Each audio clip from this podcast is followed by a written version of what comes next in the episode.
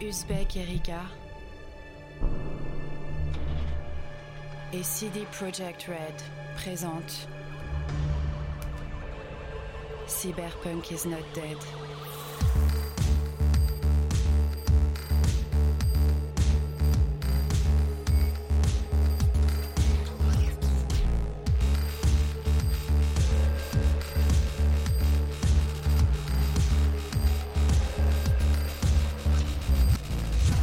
Cyberpunk is not dead, et oui, le cyberpunk n'est pas mort, il est même bien vivant, vous le savez sûrement si vous écoutez ce podcast, ou alors vous n'êtes pas encore au courant, auquel cas on va vous l'apprendre, le 19 novembre 2020 sera le jour de sortie du très attendu jeu vidéo Cyberpunk 2077, jeu développé par le studio polonais CD Projekt Red, distribué en Europe par Bandai Namco, à qui Uzbek Erika, le média qui explore le futur, s'est associé pour vous proposer une anthologie de 5 podcasts explorant chacun un aspect de la culture cyberpunk.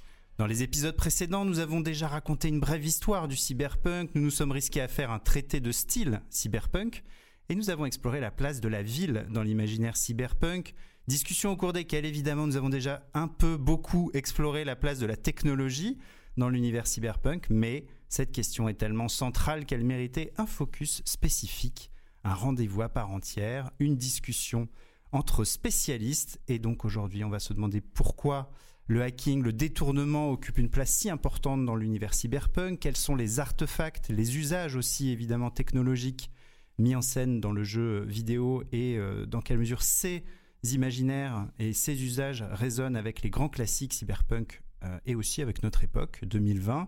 Et puis au-delà du jeu, on se demandera dans quelle mesure le cyberpunk n'a pas un petit peu phagocyté d'autres imaginaires du futur, comment aussi inventer de nouveaux imaginaires pour le siècle qui vient, avec quelles recettes, dans quelle mesure la technologie peut être justement une bonne clé, une bonne porte d'entrée pour y parvenir.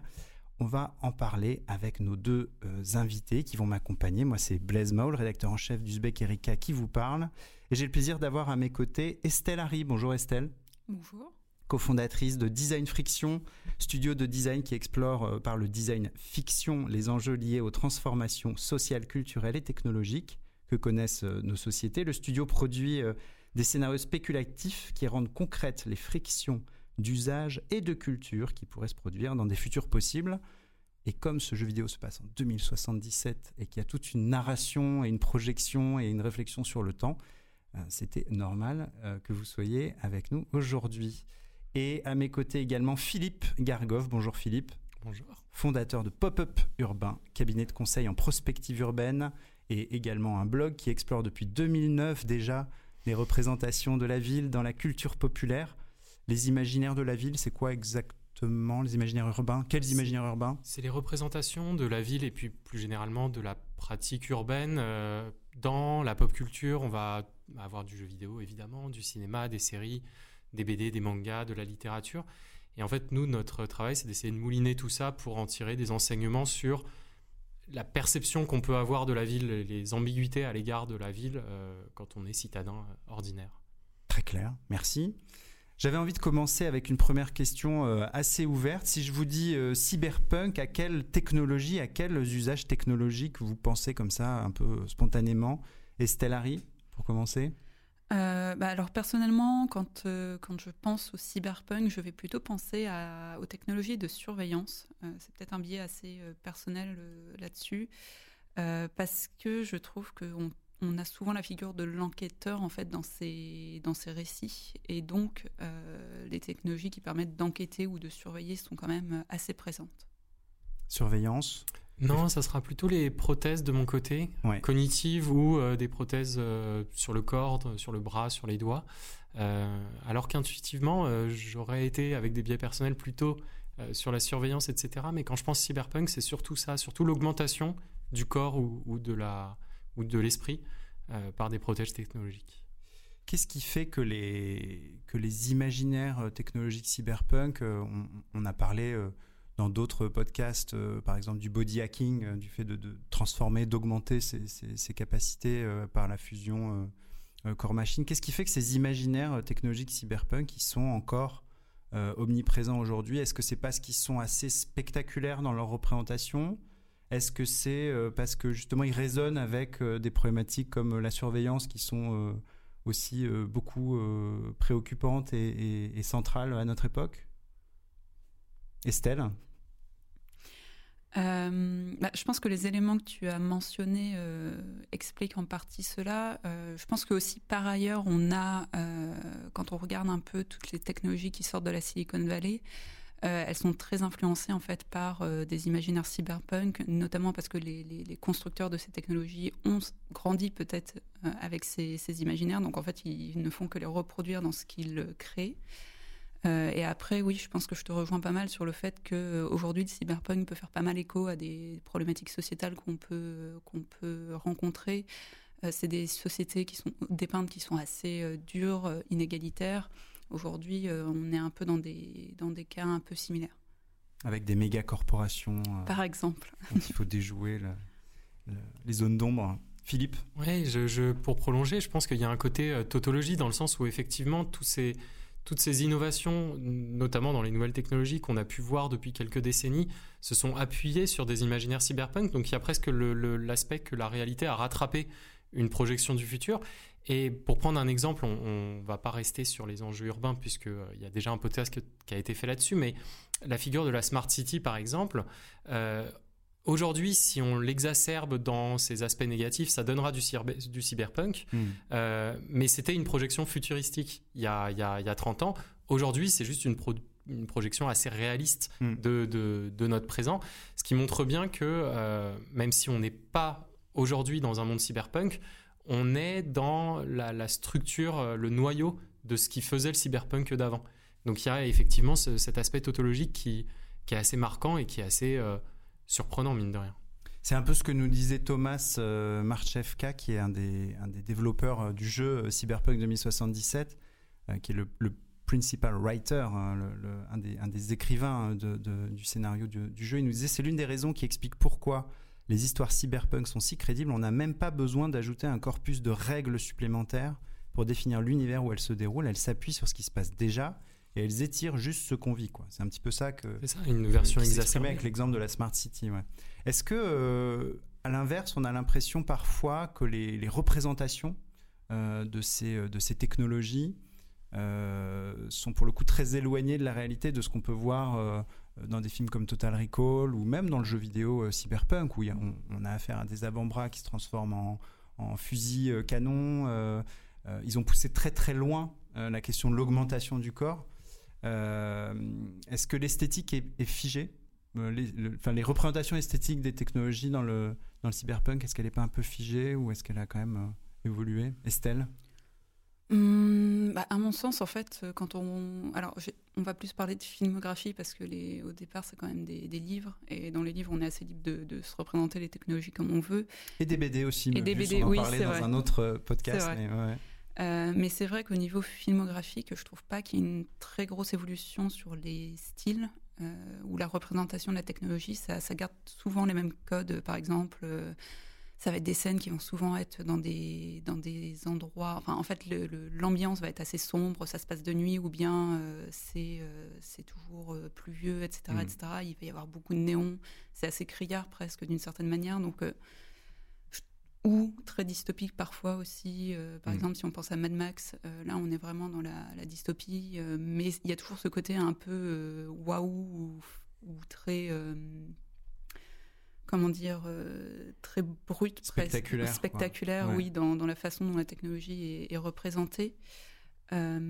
Après, je pense que potentiellement dans la traduction, dans ce qu'on peut retrouver aujourd'hui, il y a certaines technologies qui sont présentées dans le cyberpunk qu'on retrouve pas du tout. Typiquement la voiture volante, on nous la vend, ça nous fait rêver a priori, ça fait un moment.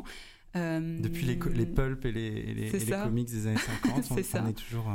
Mais a priori, on ne va pas l'avoir pour demain pour plein de raisons, parce que déjà technologiquement c'est compliqué à réaliser et puis même d'un point de vue juridique, il y a quand même, enfin le cadre n'est absolument pas prêt pour ça, pour de bonnes raisons en plus. Hein, enfin c'est pas à charge du cadre légal. Par contre, je trouve qu'il y a d'autres technologies, donc comme l'interface vocale. Ou typiquement dans Blade Runner, à un moment, il y a Descartes qui fait qui analyse une photo. Donc l'enquêteur, l'enquêteur principal, oui, voilà. Pour ceux qui n'auraient pas vu le film, par exemple. Il y aurait beaucoup de chance d'une certaine manière, puisqu'ils ont un truc incroyable à découvrir. Mais c'est vrai. En tout cas, il faut absolument le voir. Mais à un moment, en fait, il fait une analyse d'une photo qu'il a retrouvée sur une scène d'enquête, en fait. Et on voit que toute l'interaction se passe par la voix. Et en fait, j'ai trouvé cette scène très intéressante aujourd'hui, parce qu'on voit que les interfaces vocales, ça devient de plus en plus commun, de plus en plus utilisé.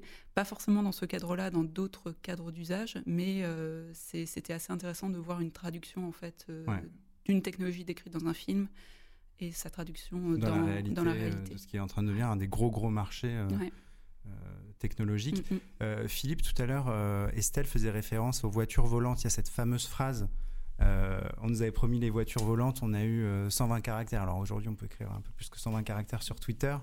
C'était la phrase de Peter Thiel, l'entrepreneur de la Silicon Valley, que cite beaucoup Nicolas Nova, le prospectiviste, chercheur aussi, qui connaît bien les enjeux du futur, dans son livre La panne des imaginaires technologiques, qui est, je crois, une formule à laquelle vous êtes aussi assez sensible et dont vous partagez son constat. Il y a une panne des imaginaires technologiques, et est-ce que le cyberpunk joue un rôle là-dedans ?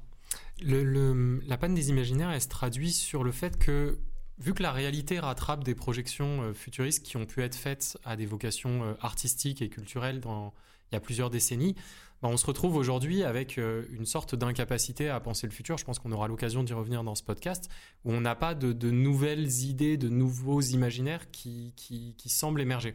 On pourra en rediscuter, mais en tout cas, le constat qu'on peut faire aujourd'hui de ce rattrapage, c'est un peu ça. Et il y a surtout cet aspect que la réalité nous rattrape au sens le plus déceptif du terme. La voiture volante, tu l'as dit, Estelle, c'est pas juste... c'est des questions juridiques, d'assurance, etc. Donc des trucs pas du tout sexy.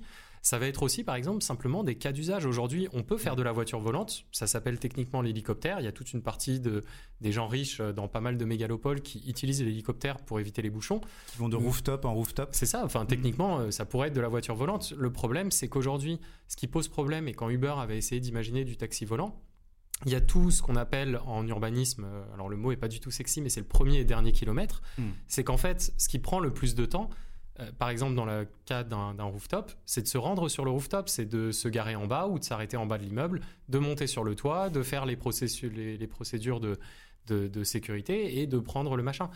C'est ce premier et ce dernier kilomètre qui représentent rien du tout dans le cas d'usage, qui sont absolument la partie qui ne fait pas rêver, mais qui sont les principales contraintes. Et en fait... on a le sentiment parfois que toutes les innovations spectaculaires qui nous sont vendues aujourd'hui, qui s'appuient parfois sur des imaginaires cyberpunk ou des imaginaires plus généralement de science-fiction, sont en fait l'arbre qui cache la forêt. C'est-à-dire que certes, elle représente 90% de l'usage. La voiture volante, on se dit ça peut être génial, c'est la voiture autonome pareil. Mais dans les faits, il reste ce 1% au début et 1% à la fin qui en fait est super déceptif et fait que l'usage ne correspondra pas du tout à ce qui nous est vendu. Et enfin voilà, je sais pas si je suis très clair, mais bien sûr, la question du dernier ou du premier kilomètre qui est aussi un énorme enjeu économique pour dans le retail, dans la consommation, c'est central aussi, et ça l'est évidemment par rapport à la notion de confort d'usage, quoi. Il y a un autre exemple qui me venait. Alors on le retrouve dans du cyberpunk avec ce côté technologie qui augmente le corps, qui était ce fantasme de la montre connectée qu'on retrouve beaucoup dans des imaginaires de SF. Et en repréparant ce podcast, j'ai relu un entretien de gens qui étaient ingénieurs R&D chez Alcatel Lucent au début du smartphone, et qui disaient « L'avenir, ça sera de faire un smartphone toujours plus petit, avec un écran toujours plus petit, jusqu'à être un bracelot-montre, comme on appelait ça à l'époque. » C'était même 2005, je crois. C'était dans ces eaux-là. Et en fait, quelques années plus tard, arrive l'iPhone, dont 2007. Le parti pris était de dire « On va faire le plus gros écran possible ». Pour ne plus, on va plus avoir de clavier pour pouvoir avoir le plus gros écran possible et donc avoir un écran tactile. Donc, c'est parce qu'ils avaient la technologie qu'ils ont pu arriver à cet usage et donc faire l'antithèse d'un petit téléphone, d'une prothèse, c'est-à-dire un truc qui prend de la place, qui occupe l'espace, mais dans lequel on va pouvoir déléguer encore plus de sa personnalité, de sa mémoire, de ses usages, etc. Et je trouve que cet aspect, qu'au final, on s'est peut-être planté parfois de chemin. Et la panne des imaginaires, c'est qu'on s'est peut-être trompé en voulant suivre des fantasmes technologiques, alors qu'en fait, ce que l'usage et ce que le marché attendait, c'était quelque chose qui n'était pas préfiguré dans les arts et la culture de la science-fiction. Sur le côté même parfois déceptif un peu de ces artefacts technologiques, c'est vrai qu'un smartphone c'est pas très spectaculaire et ça fait pas très rêver quoi. On n'a pas trop envie d'imaginer un jeu vidéo cyberpunk où tout dépend d'un seul petit appareil qui ferait tout. Je sais pas, quand je regarde Retour vers le futur 2 et que je vois des appels en visio avec des hologrammes, quand je suis un enfant, je rêve devant ça. Mais la réalité des choses, c'est que je peux appeler mes parents sur WhatsApp sans avoir besoin de passer par de la visio et ça fait le même usage, ça fait la même valeur ajoutée, entre guillemets. Je pense que parfois, on oublie que ce qu'on cherche dans des nouvelles technologies, c'est pas forcément un effet waouh, c'est de la fluidité d'usage. Enfin, c'est ce que des designers et des designeuses savent faire depuis très longtemps. C'est que juste un moment, on cherche de la facilité, de la fluidité et pas de l'effet waouh. Quand on est sur du quotidien, en tout cas, c'est pas ce qui nous intéresse. Est-ce que le succès de l'imaginaire cyberpunk qui vient pas aussi de la place qui occupe le hacking, le détournement? Aujourd'hui, on parlait de la surveillance tout à l'heure, Estelle. On sait que le hacker est un peu la figure, alors très fantasmée, hein, avec aussi beaucoup de fantasmes derrière, mais c'est vrai qu'il y a encore 5-10 ans, je me rappelle, on a fait une interview de l'écrivain de science-fiction Alain Damasio qui nous disait le hacker, c'est l'homme cultivé du présent et du futur, quoi. C'était un peu le nouveau surhomme nietzschéen pour Alain Damasio, c'était la figure du hacker. Est-ce que cette espèce de culte du hacker, qu'on a encore aujourd'hui, d'ailleurs même dans les traitements parfois de l'actualité, ou souvent par manque de connaissances techniques, est-ce qu'il est pas nourri évidemment par cette culture cyberpunk où il occupe quand même un rôle important, Philippe? Si, clairement. Après, ce que je trouve drôle, c'est effectivement que tu rappelles qu'il y a eu une espèce de hype à un moment. Il y a eu une petite mode où on disait que le hacker était ce nouveau surhomme qui était capable de bricoler, de détourner les technologies. C'était le moment où en fait les nouvelles technologies arrivaient et j'ai eu l'impression, alors ça fait que 10 ans, entre guillemets, que j'observe ces questions-là, ce qui est à peu près la même époque que Ouzbek, puisque je me suis créé la même année que Ouzbek. J'avais le numéro 1. Nous fêtons nos 10 ans. Et en fait, il y a eu un moment où ce fantasme du hacker avait un peu disparu des radars. Moi, dans mon domaine, qui est plutôt la prospective urbaine, je le corrèle avec le moment où la Smart City, portée par des grands industriels, était tellement à la mode qu'en fait, c'était devenu ça, la nouvelle place to be, c'était la Smart City. Et la figure du hacker était un peu reléguée en arrière. Et puis, on se rend compte qu'avec la déliquescence de la Smart City, des projets de Smart City qui, en fait, ne fonctionnent pas ou sont trop coûteux ou sont trop problématiques ou sont trop dangereux au niveau surveillance, la figure du hacker réémerge aujourd'hui comme un contrepoint. Il y a des effets d'aller-retour. Après, je ne sais pas dans quelle mesure c'est un fantasme qui correspond à tout le monde. En fait, je ne sais pas si les gens ont envie de... C'est assez construit comme fantasme. C'est assez construit. Et est-ce que les gens ont envie de bricoler leurs données, de bricoler leurs usages? Je me rappellerai toujours d'un billet, alors ça nous ramène à une autre époque, mais c'était de Manac sur Internet Actu et qui était titré « La vie privée est-elle un fantasme de vieux con ?» sur le fait que beaucoup de gens n'en avaient rien à carrer concrètement de cette surveillance généralisée. Et je pense qu'on y est à peu près toujours et que ce fantasme du hacker, il concerne une certaine partie de la population, mais que toute une partie de la population ne se sent absolument pas concernée. C'est ça, pour le dire poliment. Voilà. Mais après, pourtant, Estelle. Pour peut-être compléter un peu, je pense que quand on dit hacker, faut voir aussi en fait la capacité à prendre en main des technologies et à les détourner. Et en fait, là, je vois un peu deux cas de figure, c'est-à-dire qu'on peut être une sorte d'utilisateur un peu profane en fait de vraiment l'aspect technologique. On ne sait pas franchement comment ça marche, etc., etc. Pour autant, on va être capable de détourner en fait l'usage initial qui était prévu en fait par une application ou autre. Typiquement, j'imagine un scénario un peu... Enfin, c'est même pas imaginer un scénario, c'était un projet d'une designer, dont je ne me souviens plus le nom malheureusement. Mais elle avait en fait construit des petits robots qui étaient faits pour tromper en fait les accéléromètres qui sont dans les téléphones, pour faire croire au téléphone qu'on avait marché bel et bien 10 000 pas dans sa journée et qu'on était super en forme, hein, n'est-ce pas? Donc en fait, il y a des façons en fait de nudger d'orienter, de les manipuler en fait, sans pour autant avoir une connaissance très très poussée de comment fonctionne l'objet. Ouais. Après, ceci dit, je pense que par exemple si on pense au smartphone aussi, on peut dire que même si l'objet en tant que tel est très générique, hein, tout le monde, enfin chaque smartphone se ressemble quand même énormément. Pour autant, la façon dont je vais le personnaliser, c'est-à-dire les applications que je vais installer dessus, la façon dont je l'utilise, etc., c'est assez différent d'une personne à une autre. On peut même dire que chacun a son usage unique en fait du smartphone. Pour autant, je dirais pas que la personne est fondamentalement en train de hacker l'objet. Ouais. Parce que en fait, les applications qu'il ou elle installe sont des choses qui ont été créées par d'autres, qui sont distribuées par certaines plateformes qui ont leurs propres règles de gestion. En fait, c'est des sortes de gatekeepers de ces applications. Donc, du coup, en fait, je pense qu'il y a quand même différentes mesures, degrés, qui peuvent se répondre les uns les autres, mais qui sont toujours des façons de comprendre la technologie et de s'en emparer en fait, qui sont assez différentes et qui sont toutes intéressantes en fait. Pour prolonger un exemple très bête, mais effectivement cette histoire des petits robots, on pourrait même la retranscrire dans un usage qui s'est beaucoup banalisé, qui est les fake GPS qu'on peut utiliser pour Pokémon Go, pour Tinder ou pour plein d'usages. Est-ce que la personne qui télécharge ce fake GPS pour pouvoir obtenir des Pokémon rares qu'elle souhaitait avoir est un hacker? Je pense que fondamentalement elle a, sans s'en rendre compte peut-être, ou sans le vouloir, un peu comme Monsieur Jourdain, elle fait du hacking sans le savoir, en fait. C'est peut-être ça. Après, ça montre bien aussi à quel point ces usages-là sont tellement rentrés dans l'ordinaire, voire même l'infraordinaire, qu'ils sont plus extraordinaires, au sens où ils font partie d'une banalité qui montre aussi à quel point on a domestiqué la technologie, avec quand même beaucoup de limites sur le fait qu'on ne peut pas rentrer dans la boîte noire de ces technologies. Par contre, on sait qu'on peut télécharger une appli qui va permettre de détourner un usage, de brouiller. On pense à l'obfuscation aussi, qui est une technique par exemple de brouillage des données ou du recueil de données par une technique de multiplier les requêtes automatiquement, par exemple.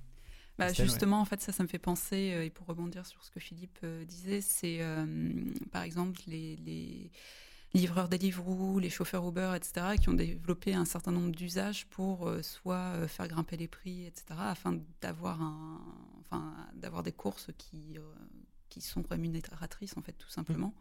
Et je trouve que c'est assez intéressant, tout ce qu'ils ont développé en termes d'usage et de travail en communauté pour faire face, en fait, à une plateforme algorithmique sur laquelle ils n'ont aucune emprise, en fait. Ouais. En plus, dans un univers urbain...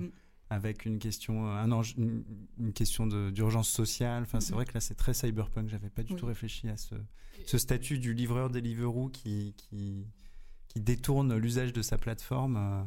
Alors, ça va faire peut-être un peu boomerang, mais pour vraiment, je trouve que ce qu'elle vient de donner comme exemple, c'est extrêmement intéressant, parce que ça montre bien qu'à défaut de pouvoir aller plonger dans l'algorithme en question, on n'a pas de prise, hein, tu l'as dit, on ne peut pas avoir de prise sur cet algorithme qui est propriété d'une plateforme, qui est totalement hermétique quand on est chauffeur Uber. On peut pas le toucher. Ouais. Par contre, on peut apprendre à le comprendre, apprendre à le domestiquer, et ensuite on rentre dans une espèce de course à l'armement. On va réussir à trouver un usage, et puis un jour Uber va se rendre compte que tous les chauffeurs se coordonnent pour pouvoir faire monter les prix et avoir des courses qui sont un minimum rémunératrice. Il va trouver un moyen de transformer son algorithme pour faire ça. Les chauffeurs vont devoir recomprendre l'algorithme, et ce jeu de balance, je pense qu'on est dans une espèce de dilution de la figure du hacker, avec cette différence que, on n'est pas en mesure de plonger dans les algorithmes. Aujourd'hui, il y a cette barrière, on n'est plus en mesure de... Voilà. Ce côté boîte noire, Le seul côté où je vois une figure de hacker qui serait... les mains dans le cambouis, entre guillemets, dans la population ordinaire, j'entends, chez des gens, que ce soit pour des chauffeurs Uber, enfin, là, je parle de gens qui ne sont pas des hackers de métier, entre guillemets, je la verrais dans des objets de l'électroménager. Aujourd'hui, on voit une tendance autour de l'obsolescence programmée qui est en train de réémerger, avec une culture du do-it-yourself et de la réparation et de lutter contre l'obsolescence programmée. Ça montre aussi bien sur quelle technologie, entre guillemets, on a envie d'avoir la main. C'est des technologies qui ont 50 ans. Peut-être que dans 50 ans... Et qui sont utiles de manière très pratique, en fait. C'est ça, mais peut-être que dans 50 ans, on aura ce rapport à la technologie d'aujourd'hui peut-être que dans 50 ans, on essaiera de se réapproprier des objets qui sont devenus tellement quotidiens et banals et pratiques qu'on mettra les mains dans le cambouis. Mais ça montre bien aussi l'inertie et le temps qu'il faut pour pouvoir domestiquer tout ça. Pour en arriver là, on va rentrer après dans le... évidemment un peu plus dans la question du design fiction et de la narration, puisque tout ce jeu vidéo Cyberpunk 2077, il est construit sur une réécriture, ou en tout cas une écriture imaginaire de l'histoire du 21e siècle. Mais j'avais une dernière question, parce qu'on a pas mal parlé de la Silicon Valley, de l'aspect déceptif des technologies. On a souvent présenté Steve Jobs, Apple, comme les promoteurs d'un design épuré, des objets très lisses, très aseptisés, très mondialisé de ce point de vue-là. Il y a une figure qui entre en rupture avec ça, c'est celle d'Elon Musk, qui pour le coup semble peut-être plus collé, donc le patron de Tesla, le patron de mince, j'ai oublié le... Des trucs qui vont dans l'espace. Oui. SpaceX. De SpaceX, voilà, SpaceX, les navettes, évidemment. Le mec qui jette des voitures depuis l'espace. Voilà, avec du David Bowie derrière. Il a quelque chose de plus cyberpunk, non, dans ses références, dans ce qu'il développe, dans ce côté justement très un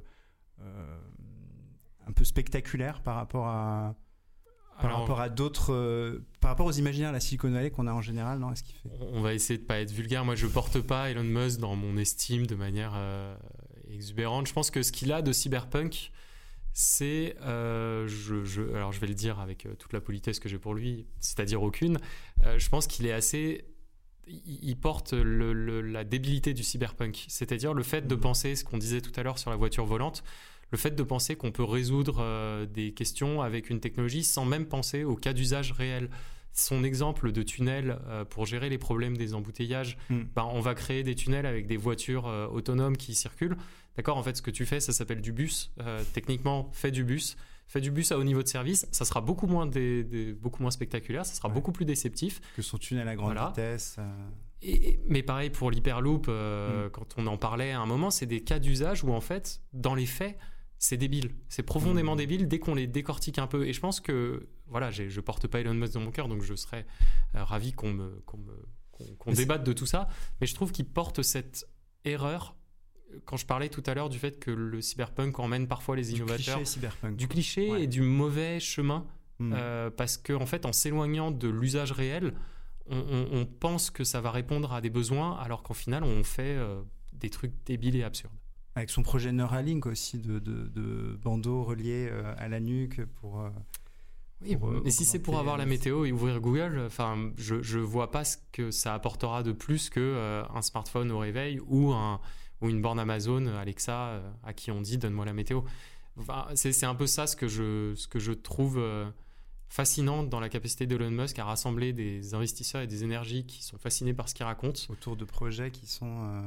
Dont il faut 10 minutes pour les déconstruire, quoi. Enfin, 10 minutes. 20 secondes pour les déconstruire. Voilà, ça c'était mon avis, pardon.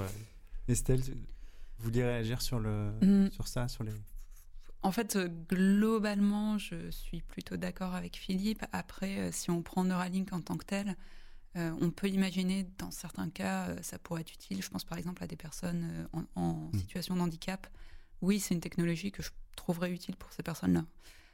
Après, effectivement, pour demander à Google est-ce qu'il fait beau aujourd'hui ? Bon, tu lèves les yeux, ça devrait le faire, quoi. Enfin, c'est...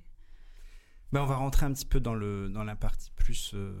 narration et comment travailler les imaginaires du futur, notamment via le design fiction. Le jeu Cyberpunk 2077, alors un coup je dis cyberpunk, un coup je dis cyberpunk, mais je vais quand même continuer à dire 2077, sinon ça va vraiment être trop compliqué. Essaye de le dire en anglais une fois quand même. 2077, mais ça va. Ouais, ça passe. Mais je suis un peu entraîné une fois, donc c'est pour ça. Il est donc basé, il se passe en 2077, il est fondé sur un jeu de rôle qui date de 88 et dont la suite était déjà baptisée Cyberpunk 2020, donc on est sur une manière de repousser la frontière du futur qui est intéressante. Il y a une histoire alternative donc, du 21e siècle qui a été écrite avec des guerres de corporations, avec la démocratisation de certains usages, notamment technologiques. Est-ce que c'est un exercice de design fiction, dans une certaine mesure, qu'ils ont fait les développeurs du jeu ? Est-ce qu'on peut aller jusque-là ? Je me tourne vers Estelle, Harry. Je dirais oui et non. En fait, pour moi, le jeu vidéo en tant que tel n'est pas une design fiction. Pourquoi ? En fait, si on prend un objet de design fiction, en théorie, c'est un objet qui vient du futur. Alors dit comme ça, on dirait qu'on a créé une machine à aller dans le futur. Ça et à prendre des choses. C'est ça. Mais plus sérieusement, en fait, on va construire effectivement des scénarios, etc. On peut imaginer effectivement ce côté world building, mais en fait, ce qu'on va présenter au final dans le présent, c'est des objets qui peupleraient ce futur ou ces futurs possibles, afin d'évoquer ce futur. En fait, l'objet au final ne fait qu'évoquer ce qui pourrait être, pour créer du débat et aussi en fait s'interroger sur est-ce qu'on a envie d'avoir ce type d'évolution des technologies et des impacts qui peuvent advenir avec ce type de technologie ou pas. Et en fait, au final, le but du design fiction, c'est quand même un peu d'avoir une introspection sur comment est-ce qu'on veut évoluer en tant que société et débattre de façon plutôt commune, quoi. Oui, là, c'est une histoire au service d'un présent. Et finalement, on joue dans un présent qui est situé dans le futur. C'est ça. Ouais. Et comment on aborde la question technologique quand on fait un exercice de design fiction ? Est-ce qu'il faut partir d'usages ou d'objets déjà existants et imaginer des usages alternatifs, des détournements ? Est-ce que c'est une voie qui est faite souvent ? Par exemple, là, dans le jeu, il y a une place importante de ce qu'ils appellent le brain dance, qui est une notion centrale dans la culture cyberpunk, ou qui consiste à pouvoir visualiser les émotions et les souvenirs de personnes. Et l'expérience, c'est une sorte de hyper immersive, quoi, qui rappelle ce qu'on peut voir à peu près avec la réalité virtuelle aujourd'hui, en 2020. Est-ce que ça, par exemple, ça, c'est quoi ? C'est étiré, on prend un signal faible à une époque et on l'étire, on le pousse au maximum de ses possibilités dans une version un peu extrême. Est-ce que ça se rapproche pas de ce qu'on peut faire dans un exercice de design fiction ? Oui et non, en fait, parce que généralement dans le design fiction, ça dépend jusqu'où on se projette. Est-ce que c'est dans 5 ans, 10 ans, 20 ans, 30 ans, 40, 50 ans ? Sachant que l'idée, c'est vraiment pas de prédire l'avenir, hein, c'est jamais l'idée, c'est plus de faire réfléchir à comment on voudrait construire cet avenir, ce qui est quand même différent. Important de le préciser. Oui. Sachant que on va pas forcément faire des focus sur la technologie, mais on va aussi réfléchir à comment est-ce que la société dans son ensemble change.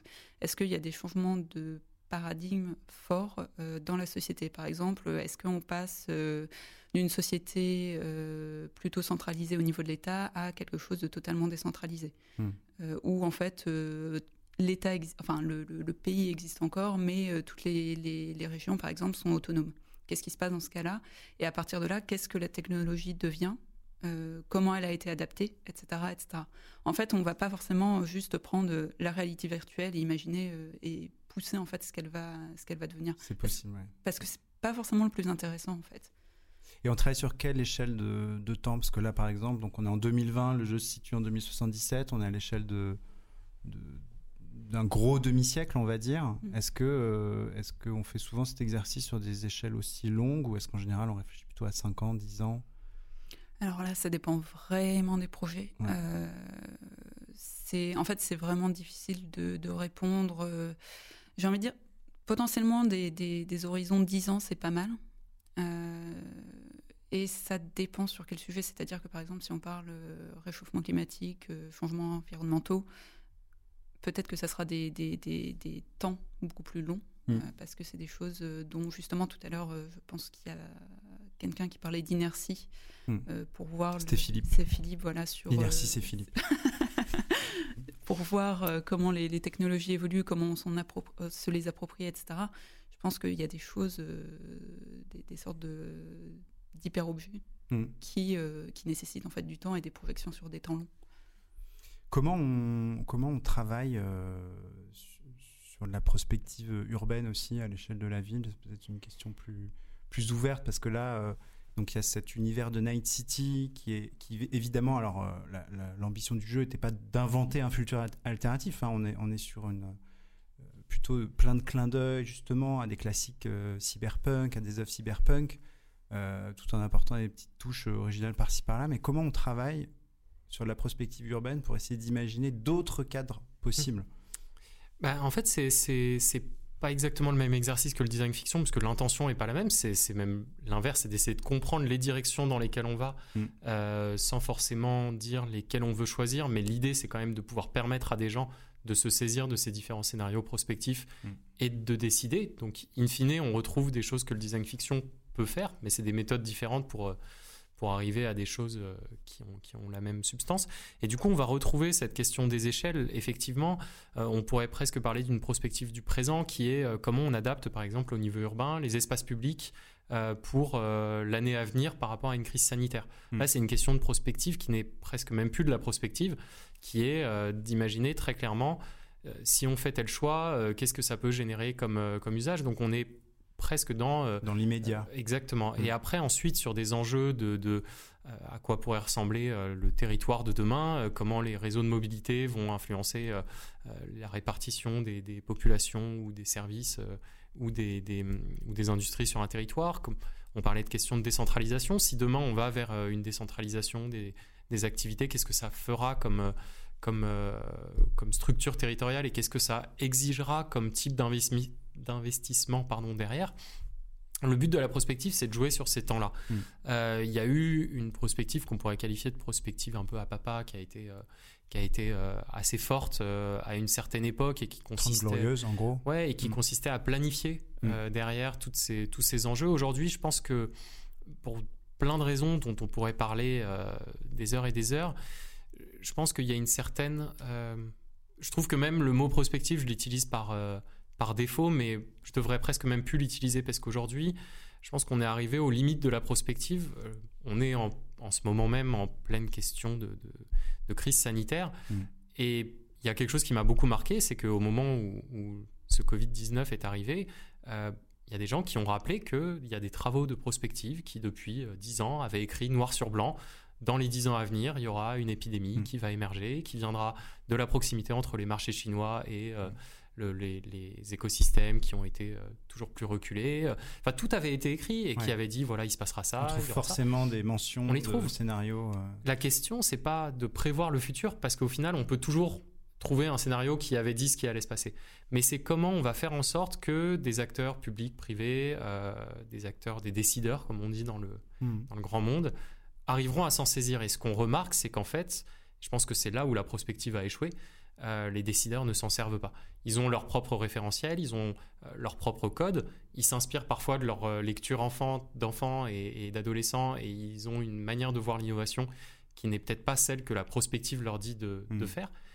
Et du coup, la prospective, je pense, doit s'interroger sur son incapacité à apporter le changement qu'elle voudrait et qu'elle promet d'apporter.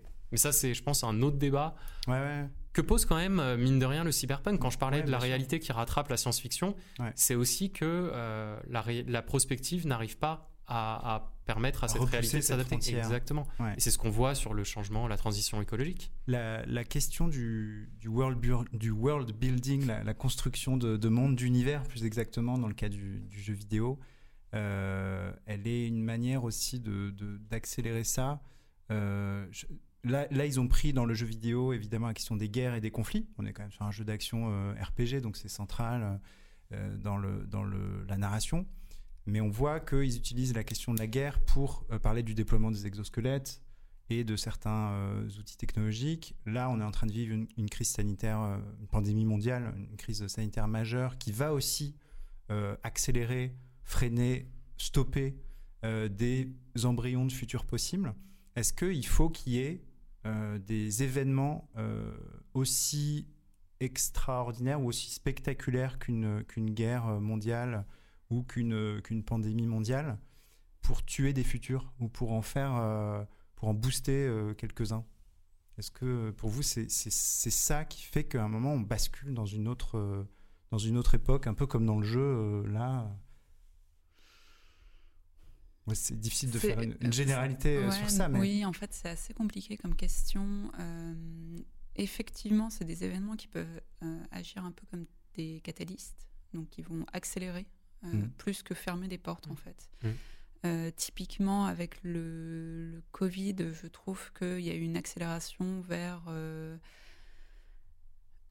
qui peut être justifié, hein, mais le gouvernement s'est tourné assez rapidement vers... Attends, juste une pause. En fait, je suis pas sûre que je devrais trop en parler. Non, parce que comme je bosse à ouais. Je suis pas super à l'aise. Tu veux répondre ? Mais ouais. Je vais parler des bricolages urbains, si ça te va. Ouais, très bien. Je te refais la question en cours, parce que je... Okay. Je suis désolée, mais d'un coup, non, je me suis dit... Non, t'inquiète. Oui, t'as la double casquette, quoi. Ouais. J'essaye de pas trop la porter, là, mais ça... Ouais. Ça va, elle est bien aussi. Top.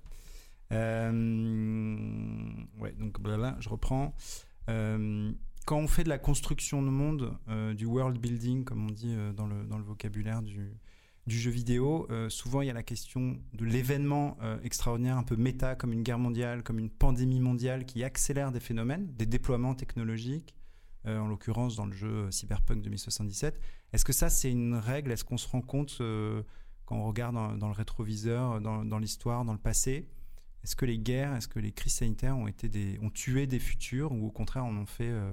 émerger beaucoup plus vite d'autres ? La question, alors je vais faire un peu comme Estelle tout à l'heure, je vais dire que oui et non. Alors je ne suis pas historien, je suis géographe de formation, mais de ce que j'ai cru comprendre de l'histoire, c'est que quand on analyse la manière dont se sont diffusées des technologies, les guerres jouent un rôle certain dans la diffusion d'une certaine partie des technologies.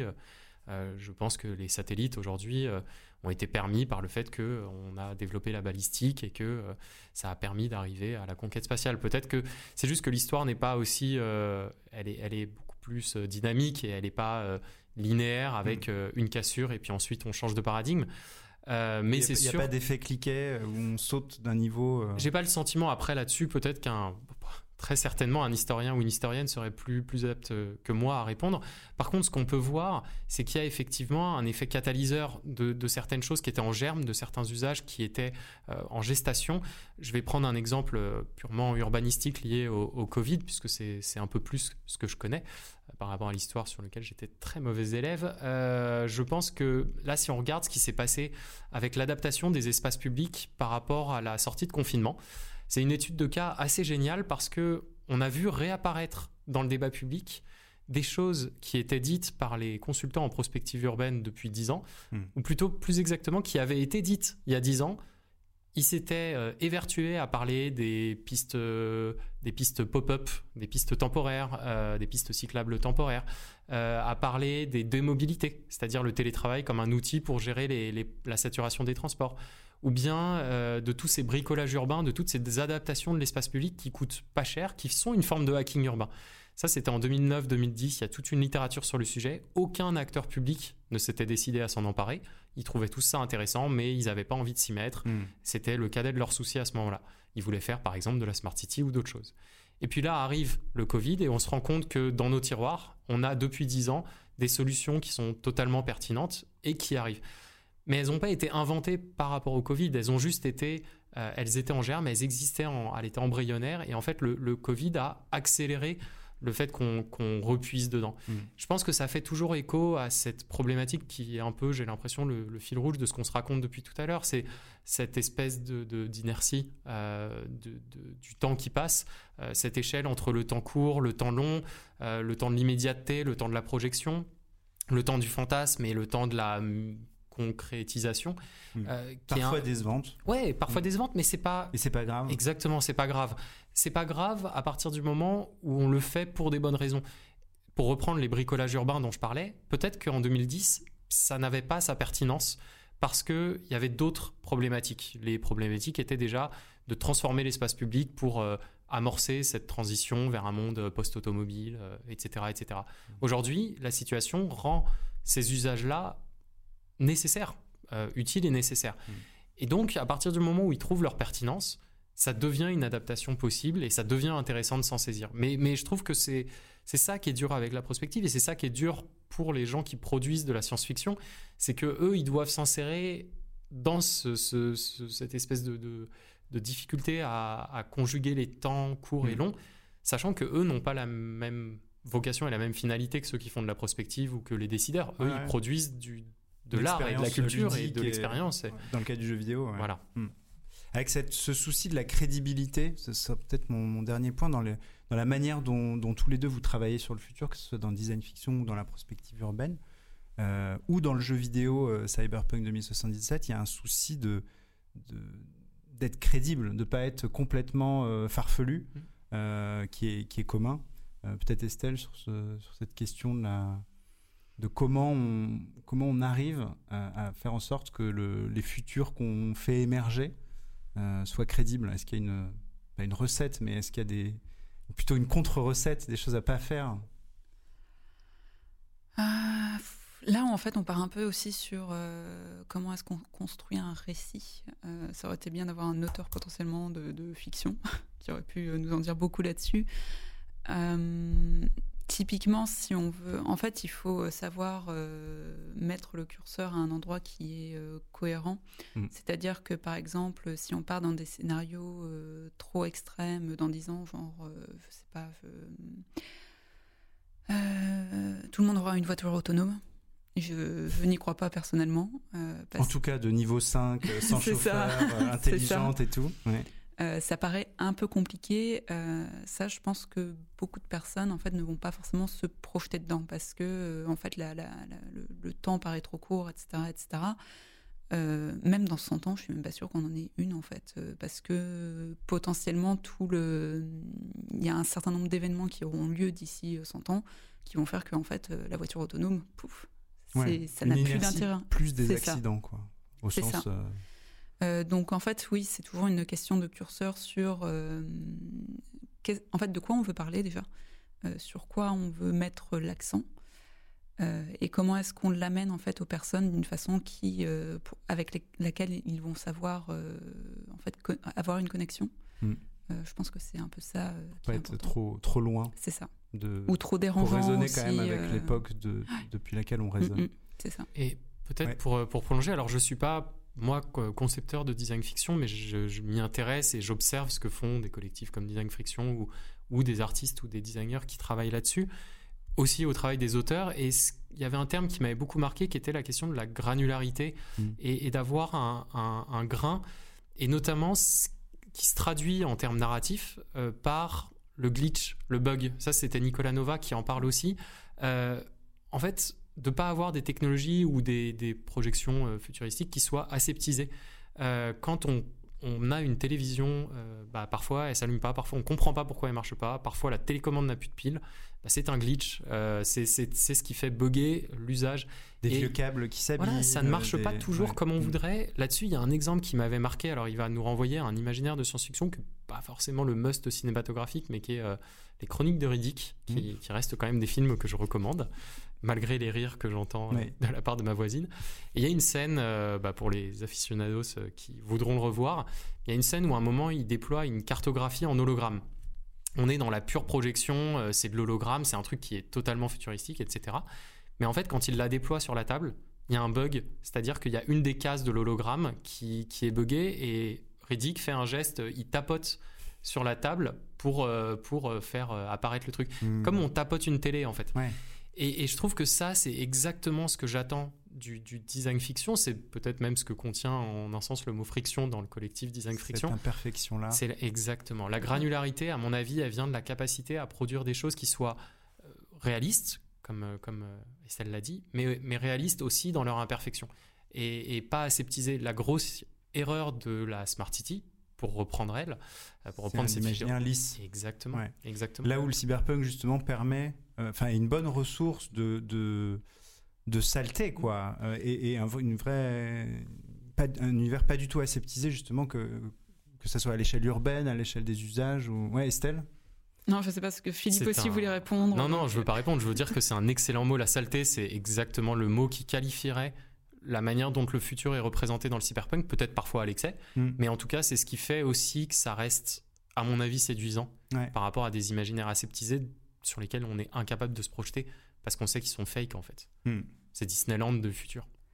Et justement, en fait, en écoutant Philippe, ça me faisait penser un peu, et toi aussi d'ailleurs, le côté magique, en fait, des technologies qui est vendu aujourd'hui par la Silicon Valley. En fait, on nous vend des choses sans friction, absolument parfaites, comme quoi l'expérience utilisateur... en fait, les designers travaillent quand même beaucoup dans cette idée de rendre la technologie magique. Invisible, c'est presque le mot d'ordre en fait. T'es un bon designer si t'arrives à faire l'expérience sans couture. Ça se questionne. Et ce que je trouve effectivement intéressant, c'est que dans le cyberpunk, on peut voir un peu plus cette idée du glitch qui apparaît.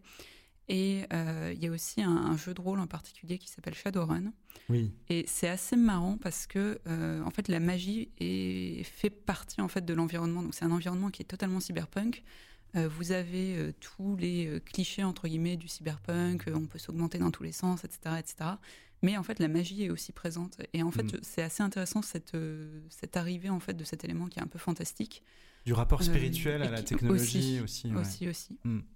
Bah oui, Shadowrun, effectivement, gros jeu de rôle qui a marqué les esprits. Bah, plus de friction, plus de saleté dans le cyberpunk et pour le futur. Ça sera le mot de la fin. J'ai juste une dernière question pour chacun de vous. Une recommandation libre, si possible cyberpunk, mais quelque chose qui vous plairait.